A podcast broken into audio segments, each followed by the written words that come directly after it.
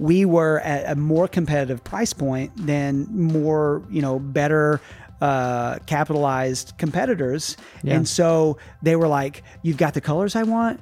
The quality is as good as anybody. And I, I'm not paying as much. Like, as long as you guys are... What's not to love? In two thousand sixteen, I co-founded a drinkware company called Simple Modern. I was obsessed with the question, what would happen if we built a for-profit company focused on generosity? This podcast is a behind-the-scenes look at how we scaled from a bootstrapped startup to nine figures in annual revenue. We'll share with you the strategies we used, things learned along the way, and how we built a different type of company. This is Scaling for Good.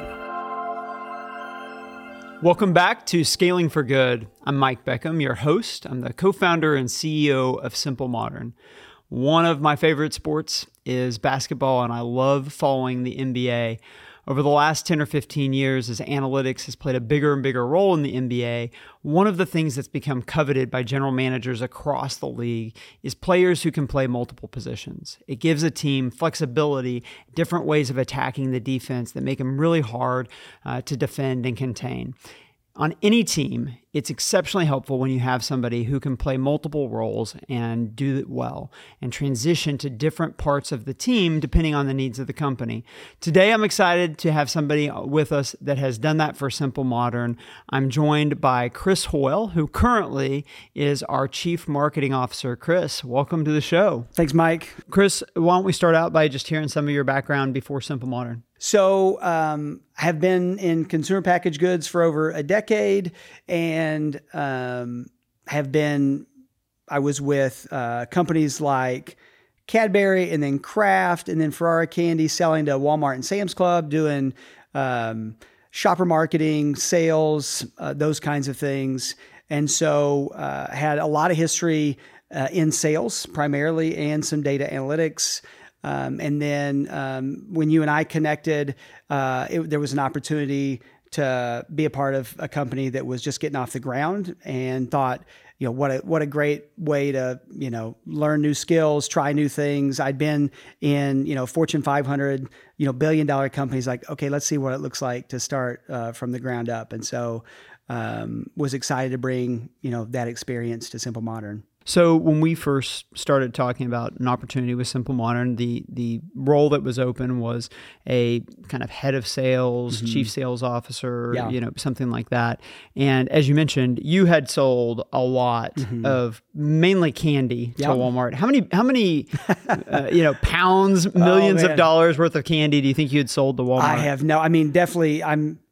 It's got to be hundreds of millions of pounds of, oh my gosh. of candy. So, so how world. much of the world's diabetes problem do you think you personally... I don't think that I can be uh, tagged with a lot of it, but certainly in North America... A good amount. Uh, at least yeah. a quarter of it. Yeah. So anyway, you had been, you had obviously gotten really good at selling into those kind of contexts. And uh, when we were starting to talk, I had gotten some meetings with mass retailers. In fact, we'd even landed a couple of programs, which um, I didn't realize this. You know, I, I knew so little mm-hmm. that I didn't even understand that what we had been able to accomplish up until that point was, you know, just didn't happen. Yeah. I remember that being one of the first things you yeah. told me, like, hey, this, this just does not happen. I don't yeah. know how you did yeah, this. I, you know, I still don't. I still, I mean, the, the idea that a, a retailer the size of Sam's Club, you know, would make the kind of commitment they made with, with a, with a startup. I just thought, wow, like, I don't know what you said in that meeting, but that's amazing. So I mentioned this at the beginning of the episode. Really, I think one of the things that stands out about you is tremendous growth mindset, versatility, right? That you really can uh, succeed and thrive in a lot of different places in the organization.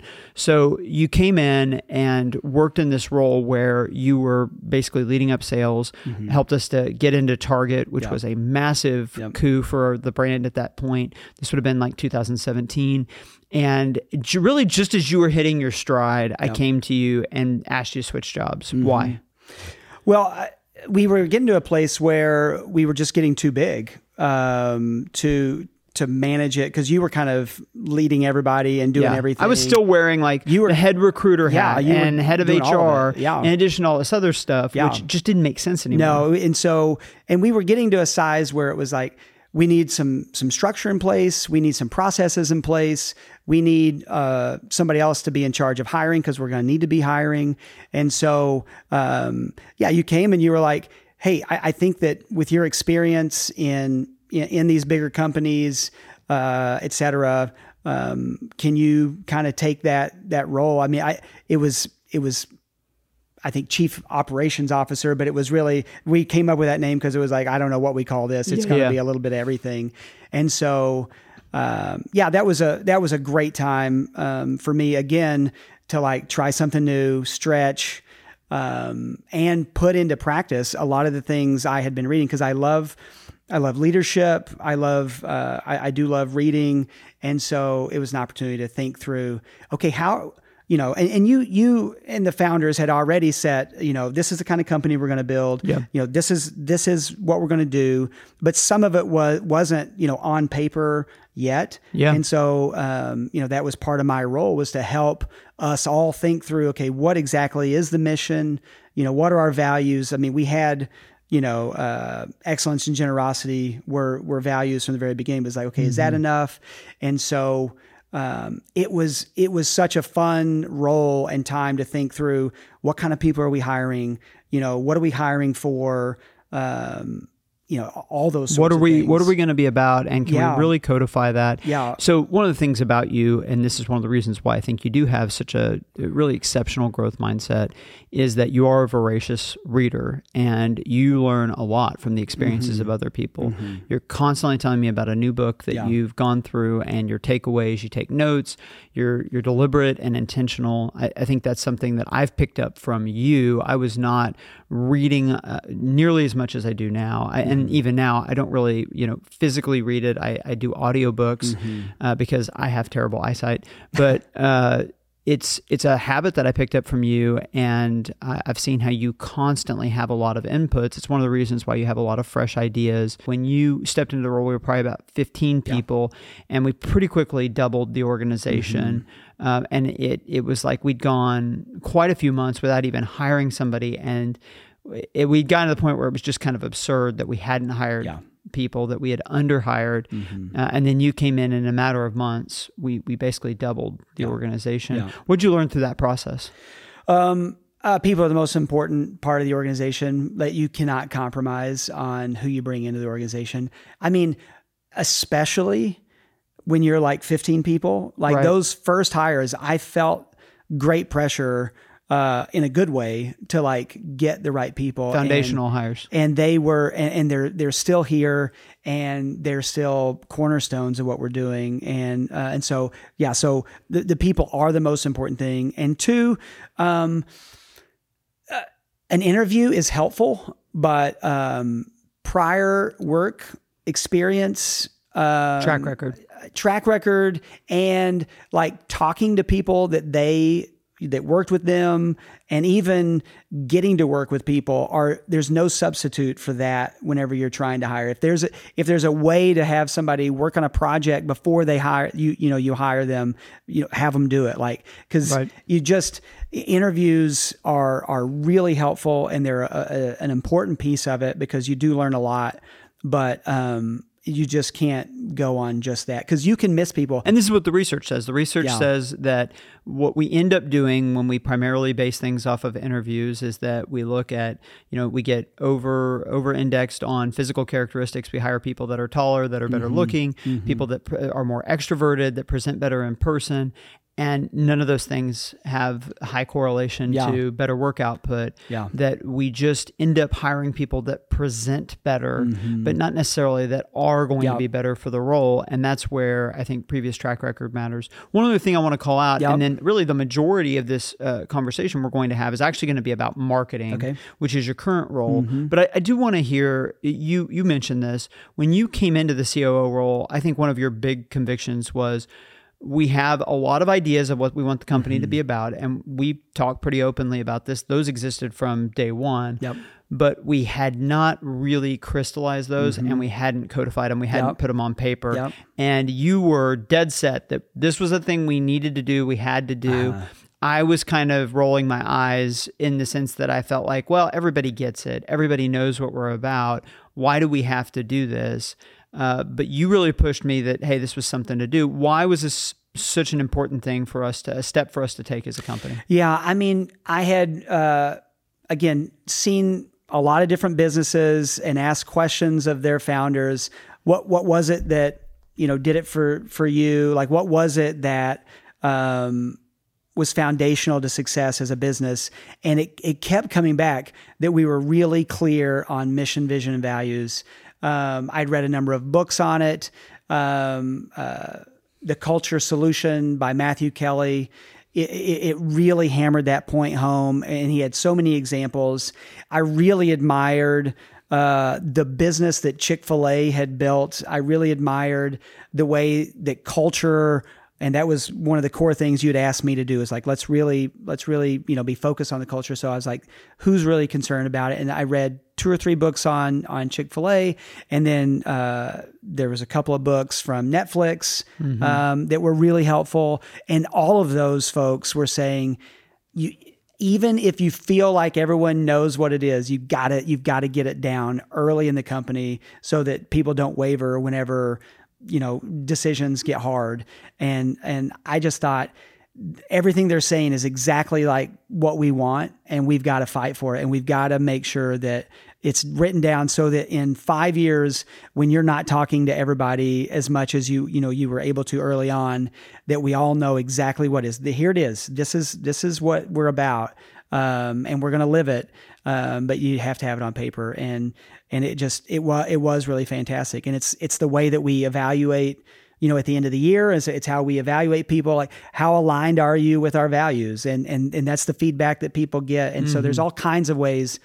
I'm proud of the way that we have, have, have kept to that, um, seven years later, that the mission is still exactly what we're about. Everybody would say that it's what we're about. And, um, And people know I'm either doing a good job or not doing a good job yep. based on how aligned I am with the values of this company. And I think that's, I think it's great. I, I think it was a huge win for, for the company. And right as you got to the point of being very comfortable in that role, mm-hmm. I did it again. Yeah, thanks. I can't, exactly. this, I'm very good at this. Chris, I want you to really throw your heart and soul into something. And then right when you feel like you're hitting your stride, yeah. but you know, the reality was that I, I needed you in a different role because we had grown as an organization. We'd grown sales. At this point, I think when I when I approached you, we were probably in the sixty, seventy, eighty million dollars mm-hmm. in sales. So we we definitely gotten to some scale, and we we had a great solution in leading up sales. Yeah. And I felt like there were other people you had really established. I had kind of taken the baton for a while. You'd taken the baton for a while. We'd established the type of person mm-hmm. we were looking for, the type of culture we were aiming for.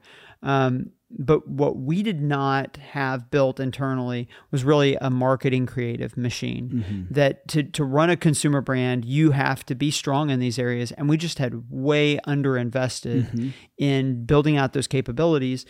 And so I was kind of faced with a, a decision that I could either go outside of the organization and try to find someone that had a lot of experience doing these things and bring them in as, as kind of an expert, or I could hire internally. And uh, my preference has always been to promote internally. I think if if you want to attract really top leaders and you want to retain top leaders, then they need to be able to see that they're going to be able to advance within the organization. And I've always felt like if I can avoid it, I want to avoid going out to get that person. Mm-hmm. We've done it in certain situations.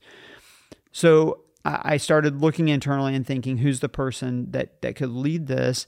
And I think the combination of you having done some things in the kind of customer marketing realm, combined with the fact that you just shown an amazing growth mindset, that I could plug you into a new situation and you could very quickly um, pick up a lot of the skills and fundamentals because uh, because you you do read so much and, and you do have such a desire to grow. You do often get together for breakfast with people, you know, in the industry and uh, leaders in the business world just to pick their brain and just mm-hmm. to, to learn. And so I approached you about becoming the chief marketing officer. Uh, When you were first approached with the opportunity, what were your thoughts?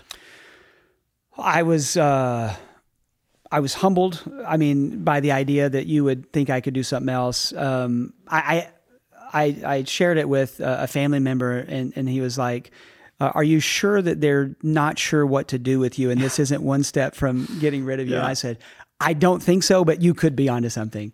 Um, but so I, I thought, I thought, um, what a great challenge. Um, this is, it's been kind of uh, tangential to things I have been doing for a really long time. I right. worked with marketing a lot, you know, uh, when I was in sales, and when you're on the Walmart team, you, you, you have a, there's a lot of interaction between marketing, and had done shopper marketing, which is more like in the store kinds of marketing. So like was familiar with, you know, marketing concepts, et cetera. But so was, uh, was excited, was nervous, was, um, was thinking, you know, I, you know, this company is heading towards, uh, being a, a really big company. So I've, I've got a lot of work to do if I'm going to become the right leader, uh, for a long time, uh, in this role. And so got to work at like learning as much as I could about what does it take to lead a marketing organization? What are the things that you need to know? What are the things that, you know, need to be true of your marketing? Um, what, you know, what, what is, what needs to be true about what you understand about the customer, what your messaging is, how are you going to tell, like all those sorts of things. Like I got to go, I got to go to school on all this stuff. Yeah. And, 'cause now it's like, I'm going to be giving direction, uh, and not just kind of taking what other people, you know, had, had come up with and then, and then applying it to my retailer. Now it was like, no, no, now it's like, you need to work with your team, and you're going to be providing that sort of leadership. And so, um, yeah, it was, it was an exciting time, um, that I, you know, three years later, I feel like I'm, I'm, I'm just as excited and, and need to learn just as much as I did back then. So so now you are the chief marketing officer for Simple Modern. We are a brand that does nine figures in revenue, mm-hmm. and you're stepping into the role. The very first thing is you were determined to really know our customer yep. inside and out. Yeah, I remember you telling me, like, I can't be effective in this role if I don't understand our customer and and kind of crawl inside their mind. Yep. So how did you go about that process of of starting to really understand our customer on a deep level? Yeah, I mean, uh, I am not, I'm not a creative person. Like I'm not going to be creating um, designs, et cetera. And so when I, when I got into the role, it was like, okay, the value I bring here is quality of thought on what we're going to do, who the customer is, how we're going to talk to them. And so I was like, I don't know. I mean, so I started with like looking at reviews, Amazon reviews, to understand how people thought about uh, products. Um, 'cause that was data available to us. And then pretty quickly just got into focus groups. Mm-hmm. Uh, we had a number, you know, we had tens of, at that point, tens of thousands of people that were signed up for email. So reached out, uh, to folks and just said, and, and this was, uh, still in the middle of COVID. So wasn't trying to do anything in person, but was able to, through Zoom, have many different. So it was literally just talking to customers. Yeah, I just on Zoom. said, you know, here's, I, we'll offer you a free water bottle if you'll be a part of a focus group and just give us an hour of your thoughts on the brand. You know, why do you buy, et cetera. What do you, what do you capture in a conversation like that that's not going to come through from doing a survey or, or something a little bit higher well, level? Uh, Well, I didn't, I hadn't even done a survey at this point because I wasn't sure even. You didn't even know what to ask. I wasn't one hundred percent sure what to ask. And so it was like, I wanted to get a sense of, uh, you know, the, the the kinds of questions we ask at that point. I really want to understand, why are you buying? What right. do you, what do you think about the brand? Does brand play into it at all? Um, 'cause we, we have some opinions on why we think you're probably buying. Um, and so it was like uh, asking other questions like, If if Simple Modern had a radio station, what do you think would be played on it? Mm. You know, do, are you buy? Who all are you buying for? Are you buying for your husband and your kids? Because because because we could see in, in the Google Analytics that, you know, women were our primary, you know, purchaser, but wanted to understand who was using it, how were they using it, um, all those sorts of things, and got so much information. You know, the biggest thing that we learned early was our mission. Uh, most people don't know what it is. Yep. At that point, that was like three three years ago. Like most people don't know what the mission is, and it is just a nice to have. And where yep. we were thought this is maybe like one of the bigger reasons they're buying from us, uh, but really it came down to quality, style, uh, and value. And it was like, okay, that's that's what we're hearing. And so then did uh, bigger pause there. Yep. I want to talk about okay. that for a little yep. bit because uh, you know it was it was a period where we were trying to understand what are our distinctives? Mm-hmm. How do we really emphasize how we're different than, yep. than our competitors? And we really felt like our commitment to generosity was both what, what made us special mm-hmm. uh, and what made us different. Yep. And I think your research was really helpful in the sense that we needed to understand what customers wanted to hear from mm-hmm. us. I, I teach at O U and I work with a lot of students that are entrepreneurship majors and they are coming up with business ideas. And to a lot of them, what we've done with Simple Modern is kind of a beacon of hope. Like they're like, this is the type of business I want to build. Unfortunately, what that can lead them to do is come up with these business models where it's almost like they start with, who do I want to give money to? Mm-hmm. And then let me throw a business model on top mm-hmm. of that. And I've really had to emphasize that is just not how the market works. Mm-hmm. I mean, we talk a lot in this podcast throughout the episodes about our culture and about giving. And although they are integral to how the company runs, and I think what makes the company special, most customers, they do not want that to be our lead foot. And and even some customers just don't care. Yeah. They want to know about the product mm-hmm. first and foremost. Mm-hmm. And I think we had to really kind of come to grips with that and understand, yeah. okay, what is it that customers want to know? Why are they purchasing us? What makes us special in their eyes? And instead of what is the story we want to tell, what is the story that customers need to hear yep. in order to connect with the brand? Yep, one hundred percent.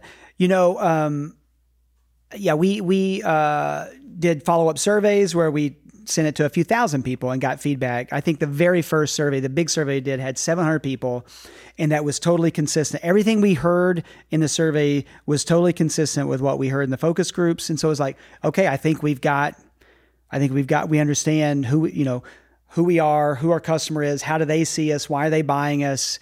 Um, and and then, you mentioned it, but you say it again. What was that intersection where yeah, it was, we it was, really did well? It was style. Uh, so what does style well, mean? Well, so, so style was the look. And so... Uh, why does was, that matter to customers? Yeah. So this was something that you uh, really caught on early uh, in our company was that uh, people think about drinkware as an accessory like they would shoes or a purse. And so we were we were offering at that time, I think between fifteen and twenty colors on Amazon when most folks were doing maybe four or five colors. Mm-hmm. Um, that may not be true, but that's how I remember it, uh, that we were by far had the most colors and people really... We're able, and we're, we're a very affordable, you know, luxury. And so people were able to to buy different colors um, to match. And so that was important to them. Quality was number one. They were like, your product um, keeps my drinks cold for twenty-four hours. It's, I mean, they, they really thought we were putting magic into it that like, yeah. You know, because this was this was early early enough that you know, d- you know, double walled vacuum insulated you know drinkware was it was just like crazy. It keeps it yeah. cold. I, I go to bed and there's ice in my cup, and you know the next morning, and that was uh, that was the number one reason. And and then and then even though we didn't talk about it. Uh, and we haven't talked about ourselves as a value brand, but like, we were at a more competitive price point than more, you know, better uh, capitalized competitors. Yeah. And so they were like, you've got the colors I want. The quality is as good as anybody. And I, I'm not paying as much. Like, as long as you guys are, what's not to love? As long as there's that formula, like I'm going to keep buying, like you keep doing that in other categories. And people have said that, you know, it's like, cause we, that was other things we asked them, like what would be, you know, innovation that you would, you know, be willing to consider from us. And, uh, and anything along those lines around, um, style, quality, and value has done really well. Today's episode is brought to you by The Vaan Group. About a year ago, we decided it was time to update the Simple Modern website. We desired to create a look that elevated our brand while keeping a focus on performance and speed. We talked to many other business owners for a list of recommendations, and after talking to several potential partners, we chose to work with The Vaan Group. Over the past several months, we have been working closely with the Vaan team on building and launching our new website. To kick things off, the team at Vaan did a fantastic job of gathering our input and walking us through a proven process to create a winning product. Vaan Group has developed a proprietary brand conversion design framework. Using this strategy, Vaan is able to deliver highly creative and performant websites that don't compromise on brand and improve the bottom line. In our experience, we've been impressed by their deep knowledge, creativity, and collaboration. Once our new website launched, the team at Vaan worked tirelessly to address issues and to make data-driven improvements. For all these reasons, I'm very happy to advocate for the Vaan Group and their outstanding team. You can learn more by visiting their website, the van group dot com.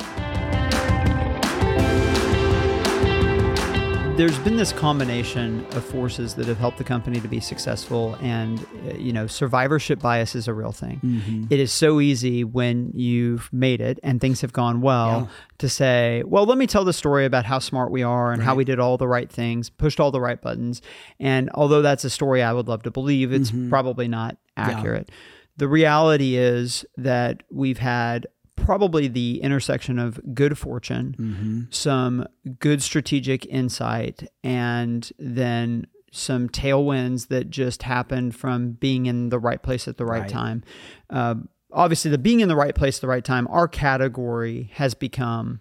It's just become a massive category. Yeah. If you look across hard lines uh, in, in housewares, like it's the best category you could have been in mm-hmm. over the last seven or eight years. Yeah.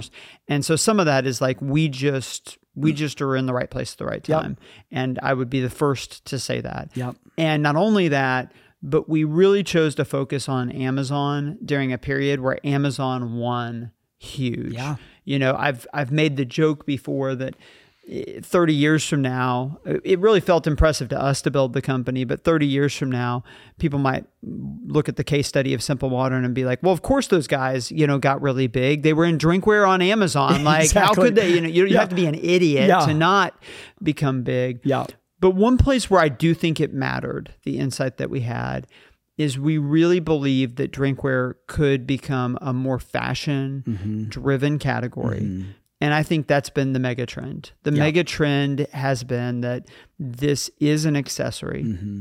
that people do think about, hey, how do I buy a water bottle where the color matches my mm-hmm. dress, or I have a different looking one for when I go to the gym yep. versus when I'm at my, my desk in my office versus, you know, when I'm on the go or, or whatever else. And that once we realize that, and we realized that, or I think we had that theory, that thesis very early on in the mm-hmm. company, and we just have progressively learned, leaned into it. Yep. And one of the reasons why this is worth highlighting is it's one thing to say, hey, style is a huge part of why people are buying, mm-hmm. but you are walking into a marketing role where it's all about convincing people to buy our product based on style.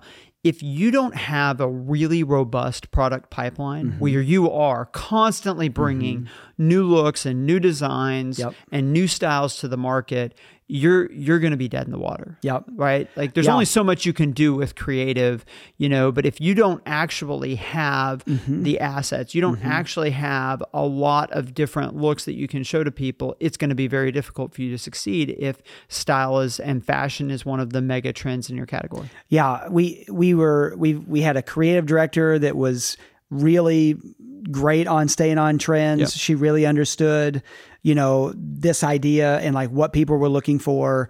And, um, and then just as a company, we just value, uh, testing things. And so we just, we have, th- I mean, uh, sometimes on Slack, people will post old ornamentations we tried and they're like, ah, look at this, you yeah. know, and it's like, yeah, that is funny now. But like at the time it was like, we didn't know if, if, if that thing that looked like a Pollock, you know, painting was going to work or not, because, um, because, you know, it, it looked pretty cool and it was different. It, it didn't work. Um, and then, uh, but now we've got new products that kind of remind me of those, you right. know, the terrazzo items that, you know, are, have that kind well, of splatter look. And you fashion, just don't know. With fashion, what is in today yeah. at one point four years ago was really out. Yeah. And so almost no matter what you try, it's like if you just wait long enough, it probably will be on trend mm-hmm. and it will be, I mean, I don't know. There was a terrible brown that we called Java Brown that we did. And, and maybe that never is going to be in style. I don't know if that ever really pops. Right. But, I, I don't know uh, what the demographic is that's going to ever but really we know because yeah, we tried it. We did. Try you know it. I mean? And but I think that attitude is certainly part of yeah. what's made it successful. Yeah. And obviously this is a big part of being successful in marketing is that you don't know what's going to resonate. Right. You don't know what ad, what creative, right. what video, what what hook is going to really engage mm-hmm. people. So you have to have a willingness to experiment and test a lot of things. That requires a team mm-hmm. and a process. Yep. How did you go about building a team to be able to make the enormous amount of creative assets that an organization like this requires at its scale? Yeah, I mean, I, I, we talked about it earlier. It's all about the people. I mean, we just had the early, you know, um, Hillary Barnett was our, our creative director, and she has high capacity. She was able to produce a lot. Aaron Jesse was our first uh, graphic designer. He was able just to crank out a ton of, of, of different things. And so it really, I mean, we could have had the best process that the marketing world had ever seen. But if we hadn't had those kinds of talented, hardworking, committed people, I don't think it would have worked. But, but we... um You know, we we just we use we do have processes. We we use a tool called Asana, mm-hmm. and we get out ahead of it. And we have you know uh, you know we have campaigns, and then we have subtasks where it's like you know we need this Clear many calendar. this many creatives. We're you know uh, for this we're looking out. You know uh, our our company is moving really rapidly, and so we're looking out about forty-five to sixty days. Um, okay. Like we're not getting too far ahead of ourselves because things change so rapidly, but we're, we're, we're probably six weeks out, um, and just making sure that everyone knows. And now at this point, it's like, okay, if we have a new product, we know there's photography that's going to have to happen yep. in a studio. We know there's going to have to be lifestyle photography. We're going to maybe do some, some studio work where it is more stylized in a studio. And then we've got other people that are going to use that and create emails that are going to go out to people that have signed up for emails. And then we've got people creating social ads. You know, we had a, And we're we're constantly evolving on this. I mean, just yesterday we had a meeting um, with half the team where we're just looking at ads and we're thinking through how do we uh, because we we launched a lot of new products this summer, and so how many new products did we launch this summer? I, I don't even know. It, it, it, from Seven, eight, from eight. April to um, through August, it was probably ten or twelve yeah. of varying sizes. Yeah. Uh, and if you include, we, we have both product launches where it's like, hey, this is a new, you know, this is a new lid or a new yeah. type of water bottle. Uh, we had things where we got into totally new categories. Yep. This is a tote. This yep. is a beach bag. Yep. And then we had a lot of things where it's like, hey, now we're doing Harry Potter. Yep. Now we're doing, you know, Marvel or yep. whatever, where it was licensing based where, so there were a lot of different yep. needs for a lot creative. Of needs. And, and, and one thing that you can't do when, when you're launching this many is, is get super, um, concerned about every pixel. Did I get that pixel right? Did I did yeah. is that shade of that email just right? I mean, which like, creatives can do. You can do that. You can do I, sure. I, I have I think that has been part of my role is to is to help us not do that, where it's like, I know you guys want to make this where if if you put this in your portfolio that you could, you know, that everyone would be amazed. But like it's we've got there's got to be a balance here between yeah. like what really represents the product and the brand well and what's perfect. And And so a lot of times I've had to be the, hey, that, that I, you may not think so, but that's amazing. Like, let's, let's ship it. I think managing creatives, it, you, you're not a creative, right? You know, I'm, I'm not, uh, I this is not an insult. Recognizing uh, that. This is just like, you know, in a personality one hundred percent, test, one hundred percent, you would not test out as a one hundred percent. Creative. You would test out as somebody who's very good at developing processes yep. and organizing people. And I think you've done that, but obviously the people that you're working with are primarily yep. creatives. For sure. And I, I think that I've seen this really commonly, people People, more business-minded people struggling to work well with creatives uh, because the, their way of processing the world is so different. Yeah. And you mentioned this, but to a creative, they get a vision in their mind of what could be, the way that that, yep. that picture could look or yep. the video could come out. And it's very frustrating. There's a lot of dissonance mm-hmm. when they're not able to recognize yep. that vision. Yep. And it can be really difficult to be, if you're creative, to be asked mm-hmm. to, hey, I know that's not, you didn't get to your vision, but it's good enough. Mm-hmm. And now we need to move on to the next thing because mm-hmm. we have another, you know, thing coming. Yeah.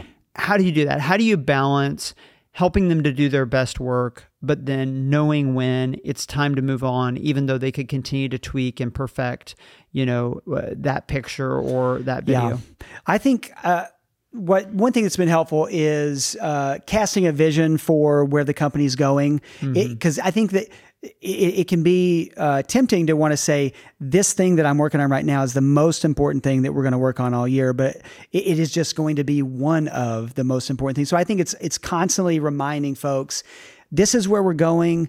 Like, this is like, this you're gonna is, get a lot of wax at the pinata. You're going to, yeah. It's yeah. like, if you don't love, if you don't love this one, apply, apply what you want to do to the right. next one. And so I think it's continually, you know, just keeping people's eyes up and not down is, is one of the most important things.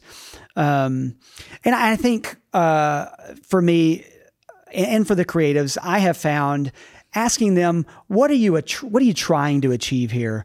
Right. Like, before I would give any feedback or, or, or, or push too much on anything, it's like, what are you trying to achieve? And like, really talk through. And it's like, do we need that or not? Because sometimes it is like, okay, that is worth taking that extra hour or two hours to make that happen. But sometimes, like, I hear what you're trying to achieve, but I don't know that on this one we yeah. need to necessarily achieve that. And we don't so, even know where we'd find five giraffes for that shot, you know? Yeah, exactly. Where it's yeah. like, it, you can easily, yeah. you know, in pursuit of that perfect yeah. picture or whatever, like the, the time, the cost uh, can just blow out, and helping them to be realistic. Yeah. And about, showing appreciation. Yep. You know, I, I think just just show an appreciation that I recognize what you want to do here, yeah. and it's amazing, but we we are going to have to like keep moving. Yeah. Absolutely. And I think that helps. So you have to balance a lot of quantitative inputs mm-hmm. along with qualitative input. Yeah. I mean, creatives are mostly going to give you qualitative yeah. input. How do you balance those two things? I think um, by testing things, by split testing, you you don't have to, you you can... you can keep more people happy because you're trying the thing that they want to try. You're not having to yeah. say no as much. Um, whenever you're like, let's just split test it. Yeah. Let's just split test. You, you're thinking this, some data is maybe saying this might be a better solution, but we don't know. Let's split test. And so I think testing constantly. And so, and that's, so that's what we do. We, we're, we're always like, when it comes to ornamentations, we're doing surveys where our customers are telling us, what ornamentations do you like best? Do you like, you know, this kind of color and this kind of uh, look, or is it this?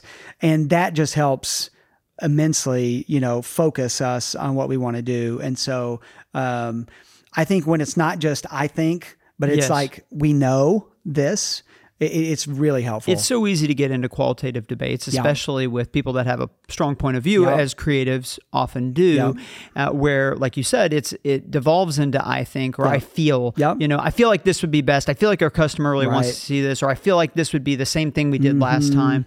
And to be able to say, okay, in order for us to have unity mm-hmm. and cohesiveness of purpose and work together as a team, we have to be able to use something objective yep. to, to get aligned. Yep. And I think you've done a really good job at saying, hey, we're going to allow our customer yep. and our customer's feedback to help give us the data where we, we mm-hmm. don't just have a bunch of I feel, I think yep. conversations, but where we combine our qualitative insights with what data has actually yep. shown us. A great yep. example of this is how we look at ornamentations and mm-hmm. the way that we come up with new ornamentations. Yep. You want to walk through that? Yeah. So uh, w- like I mentioned, we've got uh, Hillary's in charge of, of ornamentations, and she's looking at trends. She's, she's, she, and she does a great job of this, of getting a sense of like, a, wh- where is the market going to be in twelve months? And so she will put together hundreds of different designs, and we, they get put in, you know, survey software. It goes out to a bunch of customers, and we, we start to rank, you know, where, you know, these ornamentations are going to be. And so we get a lot of data in that way, but I, I, there still is, there are choices that have to be made, because it's like, sometimes ornamentations are close to each other. So like, where do we truly get incrementality? And we don't have spend dollars, or maybe we're, we're trying to, you know, think of, or, you know, we need new designs on Amazon. It's like, or a partner, like we're working with a licensing sure. partner that's like, hey, we really want this property included, yep. even though it doesn't survey very right. well, and that's part of the contract. There's always considerations that are uh, you have to kind of stack on top of yeah. the feedback from customers. And sometimes buyers will, will make choices, but so that's the process. And we we we'll get in a room and we we look at the rankings of all this, and we have to make decisions on what where's their incrementality, where is their um, like feasibility, like can we actually execute on this like new style of thing? Um, so ornamentations is a great place. Another place where testing has been really fantastic this year, we've done more of it this year, is uh, around our email marketing, where it's like, how long does, does it need to be? How short does it need to be? Where does the call to action need when to be? When does it go out? When does it go out? What should the subject like? Like right. all how those big, kinds how, of you know, things. What percentage of our list do we send to? And yeah. we, and that we had been with a lot of like, I think that, you know, people aren't going to actually get all the way down if an email is that mm-hmm. long. Um, and so we just started testing stuff and figuring out, you know, are people clicking? When do they click? When do they buy? Uh, all those sorts of things. And it's been really helpful. And, and it honestly, instead of being stifling to the creatives, has been, it's been great because it's like, try stuff. Yeah. Try it. And what it does is it gives, it serves as a mirror and it gives them feedback yeah. of not just, hey, what of your work do you, it looks good to you, yeah. but what of your work is the most effective? Yeah. And it gives them a signal of like, oh, when I did X, that really resonated with yep. customers. Okay, well, I can lean into that yep. and I can learn from that. So it helps them to advance sure. in their career, yep. understanding how to be more effective, yep. which none of us can grow in our effectiveness mm-hmm. unless we get feedback on how well we're doing. Yep. And we, and like you said, the combination of experimenting, yep. trying things, yep. and then getting feedback is a process that we all need, mm-hmm. whether we're trying to become better as a creative mm-hmm. or a public speaker or in leadership or planning or whatever, you know, category, shooting a basketball that yep. you talk about, we need that feedback. Yeah. So one of the things you do, anybody, you talk to any chief marketing officer, there's a combination of using internal resources yeah. and external partners. Yeah. We've used some external partners that have been really helpful for us along the way. Um, as you know, Oklahoma is not the most scenic place right. in the United States. That's what I'm told. It, it might be the second most scenic place. Um, but we have partners that are that are based out of places like California. Yeah. So when we're doing photo shoots or uh, especially uh, video shoots, sometimes we've we've used partners because of geographic location sure. and different reasons. How do you think about when to do something in-house versus when to outsource it to a partner? Yeah, I mean, uh, as far as uh, video goes, that that one's pretty easy because um, we don't have the same sort of uh, structure for models. You know, here right. in Oklahoma, we just don't have the the volume of folks that you might need or locations. And so for videos, and, and we'll do videos for new products primarily. Um, cause we need that, that sort of thing on Amazon or on our, uh, product detail pages on our website. So with videos, it's been, it's been pretty easy to know, um, that we need support and just to get an outside view. And so that, that's been an easy decision. As far as like things like ads or, or emails or, you know, uh, other sorts of creative resources that we need for our digital business. Um, that's where it's been harder. And I think for us, uh, going into, uh, twenty-two, um, we, the, the business was, we were really starting to feel it on the creative mm-hmm. side mm-hmm. and we were having, um, the, the hiring in, in, in the creative space was going a little bit slower than the growth. And so it was like, okay, we have business imperatives that we are going, we, they have to These get done. These products are launching, they, whether or they not have we find to happen. The right candidate. They have to happen. Yeah. So, um, so then it was like, okay, we know that we're going to need outside resources to, to achieve our yeah. business goals. And so, um, you know, so, so just being able to, to service the business dictated to us when we need it, because there has, there has been, uh, we, we have a really talented team. So we haven't had to go get a specific like skill set very often. Like we could do most things in house if we had, you know, more time, uh, you know, and, and maybe more people. Uh, and so, um, but video has been one of those things where yeah. we've known kind of early on that like we need help there just because of all that goes into that. And I think you captured this ethos throughout our, our conversation, but you have a willingness to to do things and to learn. And so the combination of having talented people that want to learn mm-hmm. and grow and a willingness to learn and grow with them has meant that sometimes, sure, is there somebody out there who we could pay to do this at a B plus or an A minus level? Absolutely. Yeah. But internally, we could do it at a C plus or a B minus level today. And my team can learn and yeah. grow and we can expand our capabilities. Yeah. So we're going to do it internally. Mm-hmm. When, when you have that internal Uh, willingness to to test and to experiment and to allow people to grow into roles, mm-hmm. that really increases the scope of what you can do internally. Yeah, for sure. Yeah, for sure. And, and we we have a in growth mindset is one of our core values, and and we hire on that. And so really, all the people that we get have that. They they're not complacent. How do you measure how you're doing at your job? Uh, great question. Um, I think you know obviously.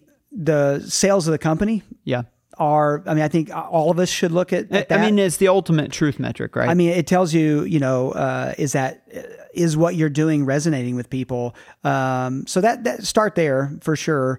Uh, and then from there, um, look at things like uh, Google Trends, like yeah. and, and Amazon search volume to understand. Yeah. Just wrote people, about that last night on Twitter. We we look at both of those pretty. Yeah, absolutely. And so it's like it's awareness, you know, because you think about what are the things, you know, how how does you know marketing uh, justify their existence, and obviously sales is number one, but also things like you know uh, brand awareness, brand affinity, net promoter score, all mm-hmm. those sorts of things go into um, uh, whether or not people are. Are we doing a good job of getting the message out there, of knowing what the message is, and then hitting the right people? And so uh, right now we're we're seeing all those grow. And everything's so green it, right it, now. It feels like that we, we're doing a good job. Uh, you know, what we've been doing, we've done two, we've done uh, like two different like uh, national, you know, national yeah. market, you know, surveys around brand awareness. Those have been very encouraging and, and, and trending up, and even hearing, cause there, there are some qualitative questions, and just hearing from those people saying, I saw you here. I, you know, I saw ads here. And it's like, okay, that's, that's starting yeah. uh, to give us some feedback that, yeah, what we're doing is getting, making people aware of us and, and growing affinity. And so we see with net promoter score in the eighties and nineties that like, uh, I think one way that people can rate you lower on net promoter score is if they have an expectation of what something's going to be, if you and then over you don't hit your it. Product, and so right? I feel Oversell. Like we're doing a good job of saying, this is what you should expect from us. And then what they get is higher than that. Yeah. And so, um, that's been great.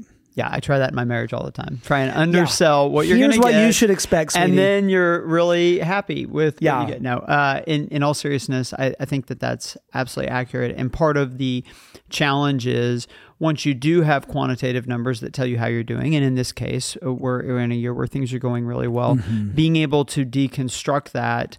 And then you add the qualitative in and say, mm-hmm. okay, why do we think it's going that way? Yeah. And even looking at our competitors and saying, who's growing, who's shrinking? Why yeah. do we think that's yeah. happening? And that becomes the basis for not just our strategy in marketing, but also our strategy kind of across the business, what yeah. products we're going to release and everything else.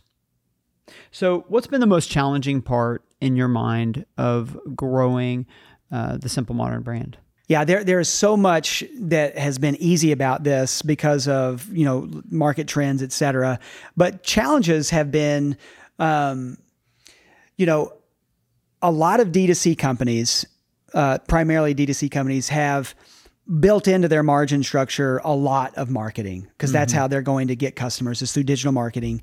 And being omnichannel the way that we are, we are priced in a way, and we, we're giving away ten percent of profits to nonprofits, which we are super excited to do.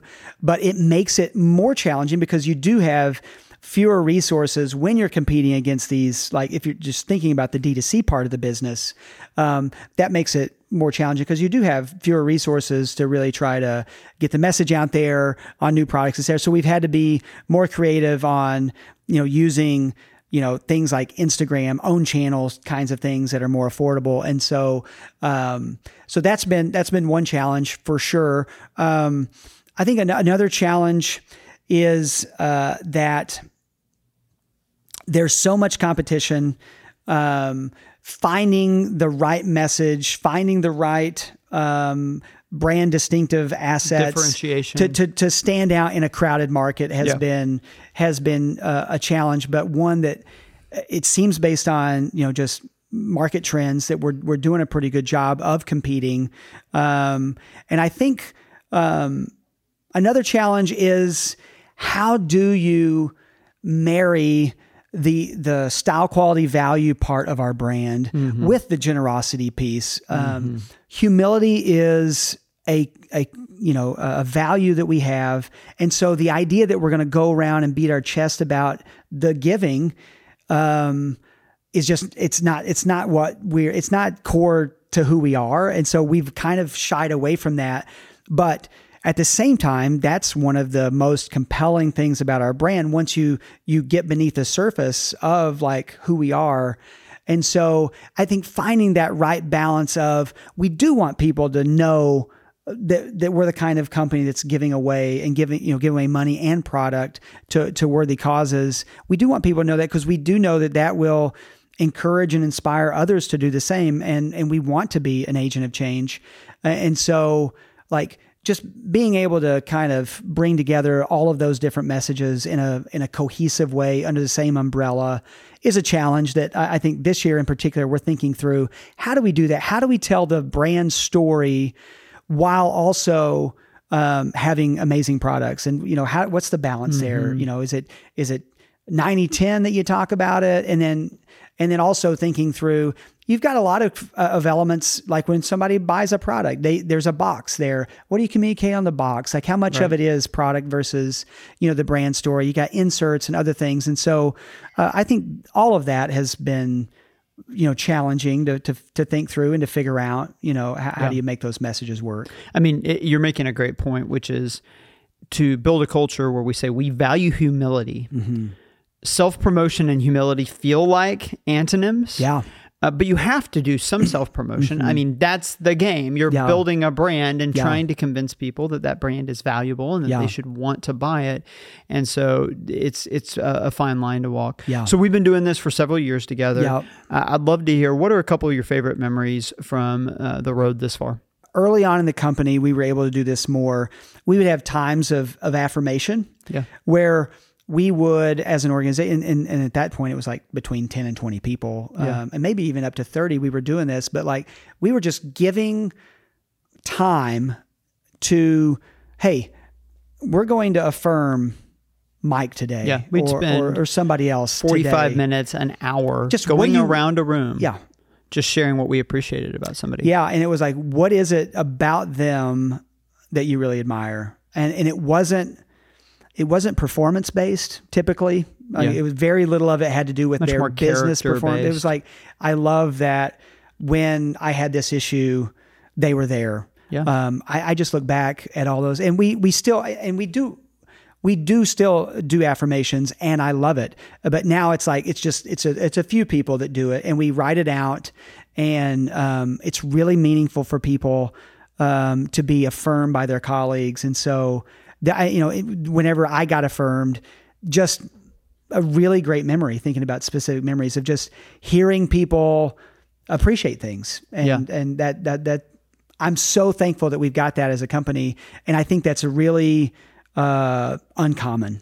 I think those mm-hmm. happen in places. I think they probably happen in every company, but it's one person saying, "I see this about you." Mm-hmm. But we're like, we're willing to take an hour.